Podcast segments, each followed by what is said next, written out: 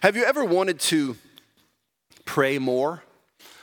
Raise your hand if you'd like to have pray more. Yes, I think so. Pray better, more successful, pray more effective. I've been asking Jesus to help me learn how to pray for at least 20 years now. At least 20 years now. You think, well, wouldn't he have answered it at some point, right?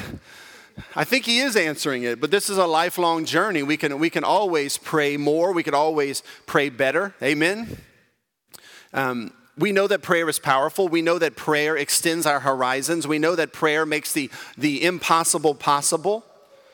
We have seen the Lord do amazing things through the prayers of his saints. Amen?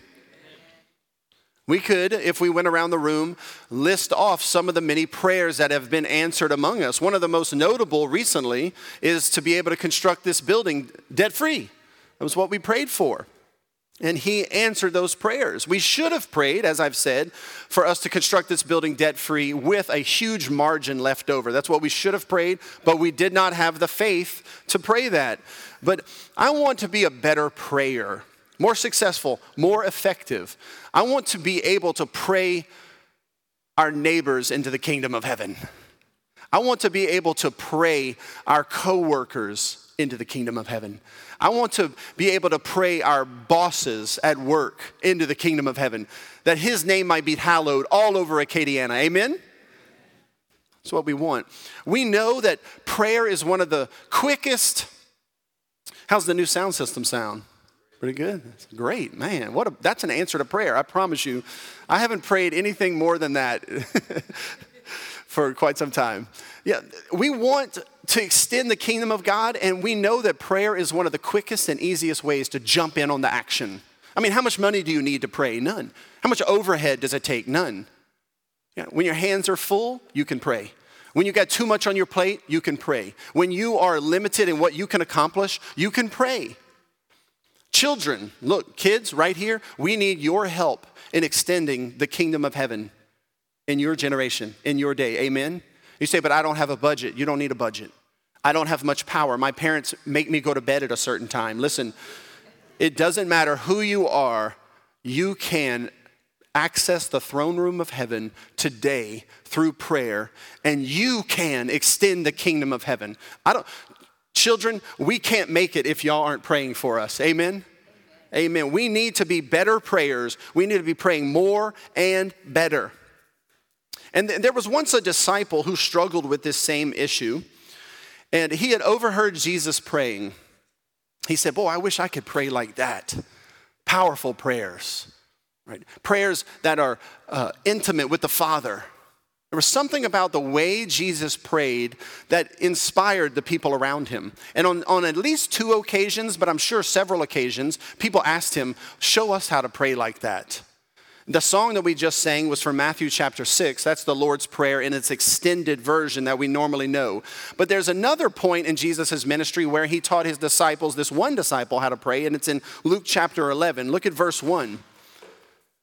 This is a guy going through the uh, same struggles as us, the same struggles as us. Luke 11, verse 1. Now, Jesus was praying in a certain place, and when he finished, one of his disciples said to him, See, in Matthew 6, all of his disciples get together and they're like, Show us how to pray. But here it's just one, one disciple. Could have been you, could have been me. And he says, Teach us to pray. That's the name of this sermon series, Teach Us to Pray. I want this sermon series, however long it goes, to instruct Christ Church in how to pray more successfully, more effectively. I want you to be inspired. I want you to be excited to get on board with the kingdom of heaven and its, its advance through prayer. Through prayer. And that's what I'm hoping that God will do through this this prayer uh, through this sermon series. He begins, Jesus begins to answer it with a blueprint. He gives them a blueprint of praying. This is a blueprint. It's not necessarily something you have to recite over and over and over again like a magical incantation, but it's a blueprint. You can recite it, that's good. You can sing it as we just did, but it's a blueprint. Look at verse 2. And he said to them, When you pray, say, Father, hallowed be your name, your kingdom come. Give us each day our daily bread and forgive us our sins, for we ourselves forgive everyone who is indebted to us, and lead us not into temptation. Amen. But then Jesus goes into a parable. Let me read this parable for us. It's in verse 5.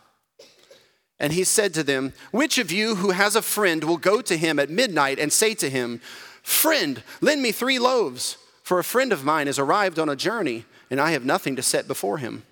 And he will answer from within, Do not bother me, the door is now shut, and my children are in bed with me. I cannot get up and give you anything.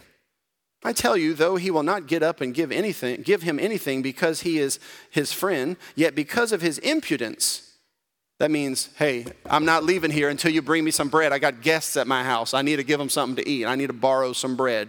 He says, Yet because of his impudence, he will rise and give him whatever he needs. And I tell you, ask, and it will be given to you. Seek, and you will find. Knock, and it will be open to you. See, ask, seek, knock. For everyone who asks receives and the one who seeks finds, and the one who knocks, it will be opened. It will be open. Amen? Wow. There's a lot here, and we're going to take several weeks to cover all of this, but I want to look back at verse 2. This is what we're going to be covering today. Very practical, very uh, simple, a direct sermon this morning, but it comes from verse 2. It's Jesus' first instruction. When the disciple asked him how to pray, he said this He said, and he said to them, when you pray, say all together, Father. That's our first lesson for today. When you pray, say Father. That we could just end the sermon right there. But there's a lot to deduce from this. I have four deductions or four lessons from the fact that we are praying to God as a father. All right? Now, is it too loud for y'all? Kevin, I need you to turn me down just a little bit because I want to get a little, um, I want to speak with more urgency not blast them out. But listen, here's the first the first lesson. If you're praying to a father, listen, if you're praying to a father and you are praying to a father, Jesus said say father. Then it's not about style. It's not about style, okay? Instagram reels are for style. Amen. They're not real though. You don't have an Instagram reel for your father. It's for your followers. It's for your friends. And it's fake, it's phony. But when you are with people that you know, like your father, there is less makeup. Amen? Less curating of your image. There's less Photoshop because you're with your dad. Right? When you get dressed to go out to the grocery store, what, what often goes through your mind? You think, you know, am I going to see anyone? And if you think, well, I might see my dad, that doesn't change your style, right? you, you, I, oh, I'm just going to see my dad, right? So I don't necessarily need to be fancy. See, it's not about style because he is our, our father. Prayer should be real. Amen? The Psalms are real. Sometimes when you read the Psalms, you could be surprised at how real they are. They're very earthy sometimes inappropriate. Sometimes I'm singing a psalm in church and I wonder, wow, should we be singing that in church? and then I remember church is supposed to be real. We have enough phoniness in American Christianity, amen? We need less curating of image, less uh, marketing, less PR firms, more real, because we are praying to our real heavenly Father. And flowery rhetorically advanced preaching, which I am I, I believe was I am guilty of that earlier in my ministry, but I have re- rejected that. I don't believe there's any power in flowery rhetoric. Right? I, I have seen uh, more fruit by simple practical teaching and having a meal and drinking a beer with other men than I have with flowery, rhetorically advanced preaching. And the same goes for prayer. It doesn't have to be fancy, it's not about style. Because he said, when you pray, say, Father. That gets rid of all the need for style and flowery, churchy cliches, religiosity, that, that sort of that churchy language that people have when they pray. Would you nod your head if you know what I'm talking about? No offense, we all have bad habits, okay? But that can be very destructive for children because it takes quite a while to develop those habits. That can be quite um, offensive or, or, or, or discouraging for new believers because they don't know the Bible that well and they don't know all the, the religious cliches, dear brothers and sisters. They don't have that flowery, rhetorically advanced speech. And that could be very discouraged for people who aren't necessarily as literate or as educated. But Jesus Christ didn't come just for the literate and the educated, amen? Amen. No, we don't need style. And that means anyone can do it. When you pray, say, Father. You know, my, um, my uh, extended family, they're doing well now, but throughout my childhood and in my early adulthood, and when I first became a pastor, my extended family, they all live out of state. They're not going to hear this sermon, but uh, they, they didn't have a church and they didn't have a pastor because they had believed the lie of much of American uh, evangelicalism and mu- uh, much of American Christianity that you don't necessarily need pastors or elders or a church community. Christianity is just what I do, me and myself alone with my private Jesus. They didn't understand the covenantal community aspects of Christianity. And so, growing up and, and when I was a young adult and when I first became a pastor, they didn't have pastors. All my cousins, they didn't have pastors. My grandparents, my aunts and uncles, they didn't have pastors. And so they looked at me, since I just became a pastor, as their personal family priest. And so every wedding, Brandon, every funeral, Brandon, and I eventually got old enough where I could say no to these things. Um, but when I was young and, and a, new, uh, a new pastor, I thought, well, this is what I'm supposed to do. I'm supposed to go around doing all my family's weddings and funerals. And and uh, I remember on Thanksgiving meal, because I was the pastor, uh, they would always ask me to pray. It's Thanksgiving, after all, you have to pray. And I made one mistake one Thanksgiving. I prayed a prayer, and I, I was verbally skilled, and I'm fairly educated. I was an English teacher, so I could do the prayer that they all were expecting and wanting. But then the next year came around and I began to feel convicted about this. I'm not their family priest. They need to get their own pastors, and I can't be the officiant at all the family functions. And so for Thanksgiving, I prayed the most simple, childish, short Thanksgiving prayer you've ever heard. And I was never asked to do it again. it's not about style. It's not about style. You know, it's not about length either. If, if we, when we pray, we say Father, it's not about how long it is. It's not about how short it is. It has nothing to do with length or short. God appreciates long prayers. I mean, has there been nights where you prayed the entire night because you were wrestling with the Lord in prayer? That's fine. Or has there been times when you prayed a, a two word prayer, Lord help? That's, that's all it was. It's not about length. It's not about the length of time. The Father, the Heavenly Father, is, doesn't need to be beaten down with a barrage of words. Right? He's not up there waiting for a Shakespearean sonnet, right? Oh, you had too many simple sentences. We need some compound, contrasting sentences, more analogies, more illustrations. He's not looking for that. He doesn't need rhetoric. He doesn't need flowery speech. He doesn't need to be beaten down, right? Matthew chapter 6, verse 7. And when you pray, do not heap up empty phrases as the Gentiles do. He means as pagans do you see, because the pagan gods need to be cajoled, they need to be inspired, they need to be awoken from their slumber. But we don't have a pagan God, right? We have a Father. Amen? For they think that they will be heard for their many words.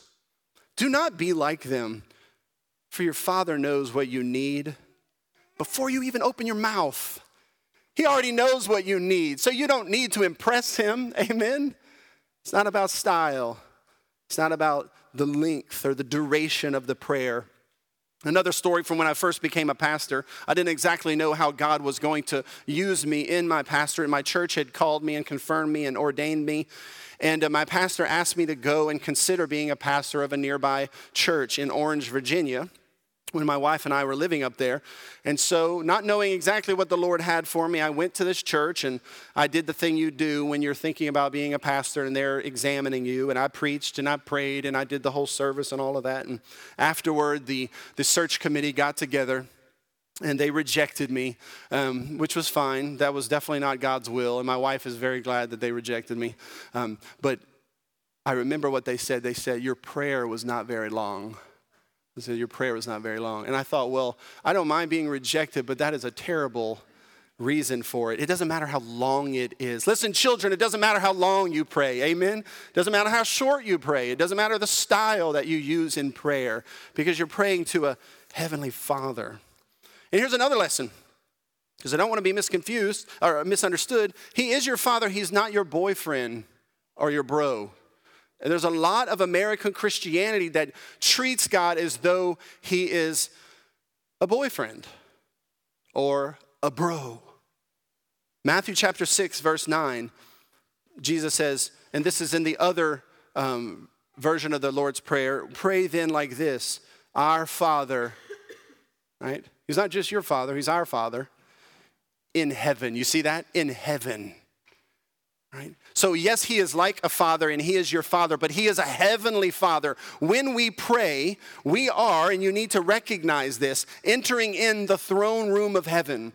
We are being invited into the Holy of Holies in the presence of a Lord, in the presence of a king, in the presence of a heavenly father. And so your prayers don't have to be fancy. They don't have to be Shakespearean sonnets. Is everyone paying attention? You want to be a better prayer, don't you?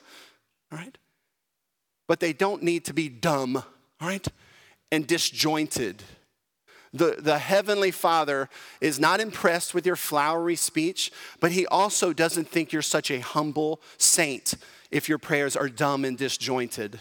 All right, let me, let me read what I'm talking about here. I actually uh, listened to this prayer online and I transcribed it for you. And, and here, here it goes.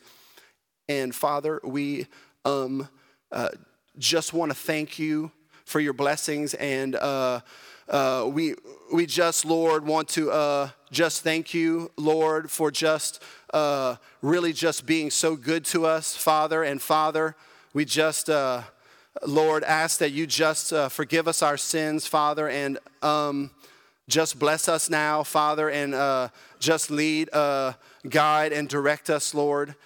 And we just ask all this in Jesus' name, Father, amen. Have you heard, who's heard that prayer before? Okay, listen. I think what is happening there is some sort of feigned familiarity, like me and God are so tight that I can just talk like that. No, he's not your bro. Amen? He's not your boyfriend. If you were to talk to the mayor, would you speak that way?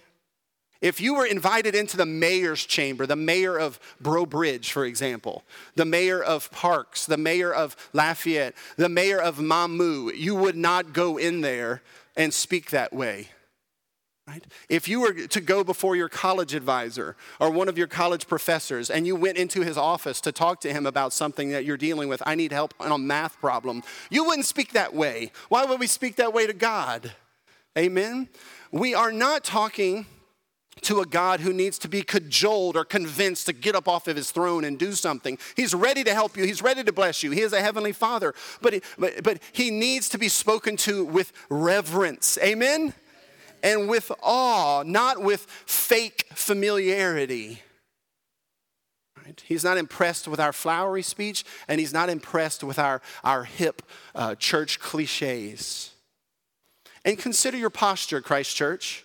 If you are speaking to a heavenly Father and you are in the throne room of heaven, as we are, as we know by the Spirit of God, you ought to consider your posture. You say, You mean the posture of my heart? No, you're not a heart. You're a human. Amen? Now, you have a heart. And it is important to consider your heart, but you're not a floating orb. You're not an ethereal spirit. You're not a heart. You are a human. And humans have arms and, and knees and heads. Amen? You must consider your posture. Um, this is not an absolute, and I don't want anyone in our church to become legalistic because Jonah in the whale, he prayed an effective prayer. Amen? and I don't think he had much to say over his posture, right? And, and you could think of Paul and Silas in chains, and the thief on the cross prayed an amazing prayer that Jesus answered and saved him and sent him to heaven amen and the thief on the cross couldn't really affect his posture we're not trying to be legalistic here but you ought to consider your posture 1 timothy chapter 5 verse 8 i desire then that in every place the men should pray, lifting, say this with me, holy hands, without anger or quarreling. When Pastor Scott asks you to lift hands, lift hands. I don't want nobody telling me what to do. Listen, this when you're you refuse to raise your hands with your covenantal community, you are you are demonstrating just how radically individualistic you are. You say, but I don't feel good with it. That's good. You need to not feel good about your radical individualism. You need that autonomous American uh, nature to be disciplined out of you. And one of the best ways to discipline yourself to get in the right mindset, I'm part of a community. I'm a part of a community. I'm part of a covenantal community. I'm tied to these people. When we pray, we are praying to our Father. One of the ways you can get that into your heart is by lifting your hands. Oh, it's uncomfortable. It's uncomfortable. But I'm doing this because we're all doing this. And the pastor that the Lord has put over me has instructed me to do this. Oh, I'm doing it anyway because I'm a part of this church, right? And of course, Paul says in 1 Timothy very clearly, I desire then that in every place the men should pray lifting holy hands. It's not absolute, right? The thief on the cross did lift his hands, but I doubt Jonah and the whale did. It's okay. It's not an absolute, it's not a legalistic thing, but you are a human. Consider your posture. Psalm 63 4. So I will bless you as long as I live. In your name I will lift up my hands. Amen. And in confession, would you bow? Would you bow? Listen to Psalm 95, verse 6. Oh, come, let us worship and bow down. Let us kneel before the Lord our Maker. You ought to consider kneeling. Perhaps with your knees, at least with your head. When Jesus prayed in the Garden of the Gethsemane, did he uh, walk around and, think, well, since prayer is spiritual, it doesn't matter what I do with my body, so I'm just going to, you know, sit here on a stump and pray, Father, let this cup pass. Nevertheless, thy will be done. No, the Bible says he fell on his face and I promise you, when, your when your prayers are real, and you believe in prayer and you need that prayer to be answered, I promise you, your body will follow your heart. But even when your body is not following your heart, tell your body what to do. Tell your body the way it should be. Amen? So you lift your hands like this in praise because this is a biblical expression of praise. And if you are praying a prayer of thanksgiving or asking Him and offering petitions and wanting Him to bless you, you can turn your hands like this so that you're receiving His prayer and receiving His blessings and thanksgiving. And when you're offering up your tithes and offerings, you can lift your hands like this as an offering to the Lord. You see, it's not an absolute. Don't get legalistic. We don't need any hand police around here, right? But you are a human. And sometimes this can discipline your heart. Amen. And it can discipline the distracting nature of your mind. Amen. And it's good to plan. If we are approaching the throne and we are speaking to a heavenly father, it's good to plan. It's good to plan. Make lists. Write it down. You don't have to write it down, eh, right? Jonah didn't have a lamp and a, a writing pen and all that stuff in the whale, and God answers his prayer. It's not a, an absolute thing. But if you were going to speak to the mayor, you would plan what you're going to say. Amen? So plan what you're going to say. Think about it. Do you want him to answer the prayer? Right? Think about what you're going to say to him. Think about what you're going to say to him. He is pleased with short, unscripted prayers that burst out, but he's also pleased with really thoughtful prayers that approach the throne and demand to be blessed. And when you pray, offer up biblical arguments. Listen carefully to this. The Lord loves to hear petitions that are supported by promises. Right? If you haven't heard me talk, teach this before, you need to listen very carefully to this. When Hezekiah was told that he was going to die, he prayed and asked the Lord to extend his life. But he didn't just ask, he said arguments. He said, I have used my life for your, for your goodness, for your kingdom. If you give me more years, I will use them for your kingdom. And Lord, I don't have an heir yet. And you made a promise to me that I would have an heir. And you made a promise to all the people of God that there would be one from the line of David that would sit on the throne. And that's not going to come true if I die now because I don't have an heir yet. So let me live longer. And the Lord was moved by his, his, his persuasive arguments. Not fighting, amen. Not acting as though God owes you something, but presenting arguments before the Lord. When Jacob was under threat and Esau was about to take his life, Jacob said, Lord, you promised me wealth. You promised me prosperity, and you promised me that my offspring would be like the stars of the heavens. That's going to be hard to see come true if I and all my family members are dead. So save us. And the Lord was moved by his persuasive arguments. The Lord desires to be moved. God loves to be won over by the force of argument. So, if you want to advance the kingdom in your lifetime, listen carefully. Do you want that? Do you want to be a more effective, successful prayer? Plan what you're going to say, bring it before the Lord. Tell Him why you want children. Right? Tell him why you want to be married. Tell him why you want to not be in so much debt. Tell him why you want to be freed from alcoholism or drug abuse. Tell him why you want to see your wife get converted. Tell him why you want these things. I want it for your name. And you say, if I pray according to your will, then I will receive what I'm going to get. And wrestle with the Lord in prayer until he gives you what you want. There's a lot to learn about here, but I promise you, the Lord wants to be persuaded. He wants to hear you participate in the kingdom of God and support your petitions by his promises. So plan it out when you enter the throne room of God. Let it come from the heart. It's not about style, it's not about length. You're speaking to a father, plan what you're going to say, and, and, and ask him for it with biblical arguments. but finally, the last lesson here if he is your father, that means that relationship is the most important thing here. The most important thing. Right? Uh, if and listen, if you're new to Christianity, please listen carefully to this. This is a very important aspect. If you were today to run a red light and get a ticket, you would owe a fine to the courthouse. Amen? Right? If you didn't pay that ticket and you didn't go in for your court date, there would be a warrant out for your arrest, and you would be on what we call the wrong side of the law. Now, if you go to the police station and you ask them for some favors, and you're on the wrong side of the law, do you suspect that they're going to give you those favors? That they're going to do their duty and come and check on your neighbor and, and maybe help you with this and send the fire department out for this? No, they're going to arrest you because you're on the wrong side of the law and there's a warrant out for your arrest. And the only way to be on the right side of the law so that you can receive the benefits of the police department, for example, is to pay that fine. Amen? Well, when it comes to sin, listen carefully to this. When it comes to sin in your relationship with your heavenly Father, because of sin, you are on the wrong side of the law. You are on the wrong side of the heavenly law. And you need that debt to be paid. And there's only one way to pay it. Is it through your good works? Is it through your work? Is it through anything you can accomplish? No, it's only because of what Jesus did on the cross of Christ when he shed his blood. That's why he died on the cross. Amen, church? So that he could pay your debt, so that you could be on the right side of the law. So that now, in a right relationship with God, you can go to him and he can answer your prayers. But don't expect your prayers to be answered. Don't expect your prayers to go any higher than this ceiling if you're not in a right relationship with the Father.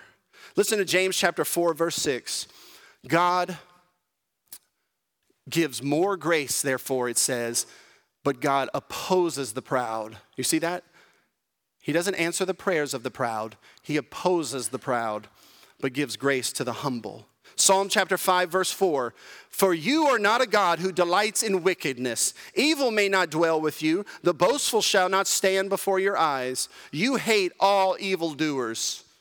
You destroy those who speak lies. The Lord abhors the bloodthirsty and deceitful man. He does not answer their prayers. So repent and trust in what Jesus Christ has accomplished on the cross so that you can be in a right relationship with God and He can then hear your prayers. You say, Pastor Brandon, why are you going into all this? I've been in a right relationship with God for a long time. Listen to 1 Peter chapter 3, verse 7. Likewise, husbands, live with your wives in an understanding way. This is for Christians. You're on the right side of the law. God loves you. You have been saved. You have been forgiven. But you need to live with your wives in an understanding way. That is, you need to get to know your wives, showing honor to the woman as the weaker vessel, since they are heirs with you of the grace of life, so that your prayers may not be hindered.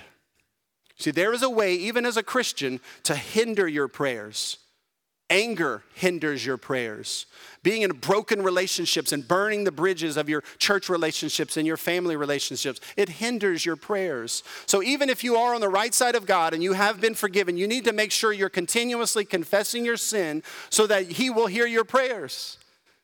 All the shouting, all the screaming, the punching the sheetrock, the infantile rage in your home, it is causing God to stop his ears up You need to confess your sins. You need to repent so that He can hear your prayers and answer them. Amen?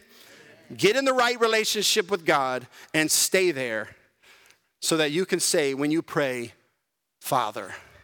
Amen. Let's all stand. And we're going to pray for one thing specifically.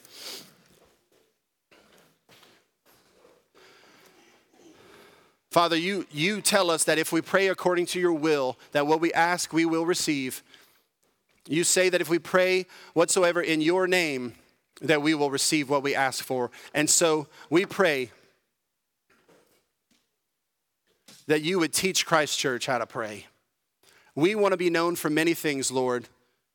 We want to be known, we want to be famous, especially for the effectiveness of our prayer. May we become a praying church that advances the kingdom through our daily work, through our worship, through our building of households and equipping of the saints. But may we be a church that advances the kingdom also through prayer. In Jesus Christ's name, and all who agree, would you say amen? Amen. amen.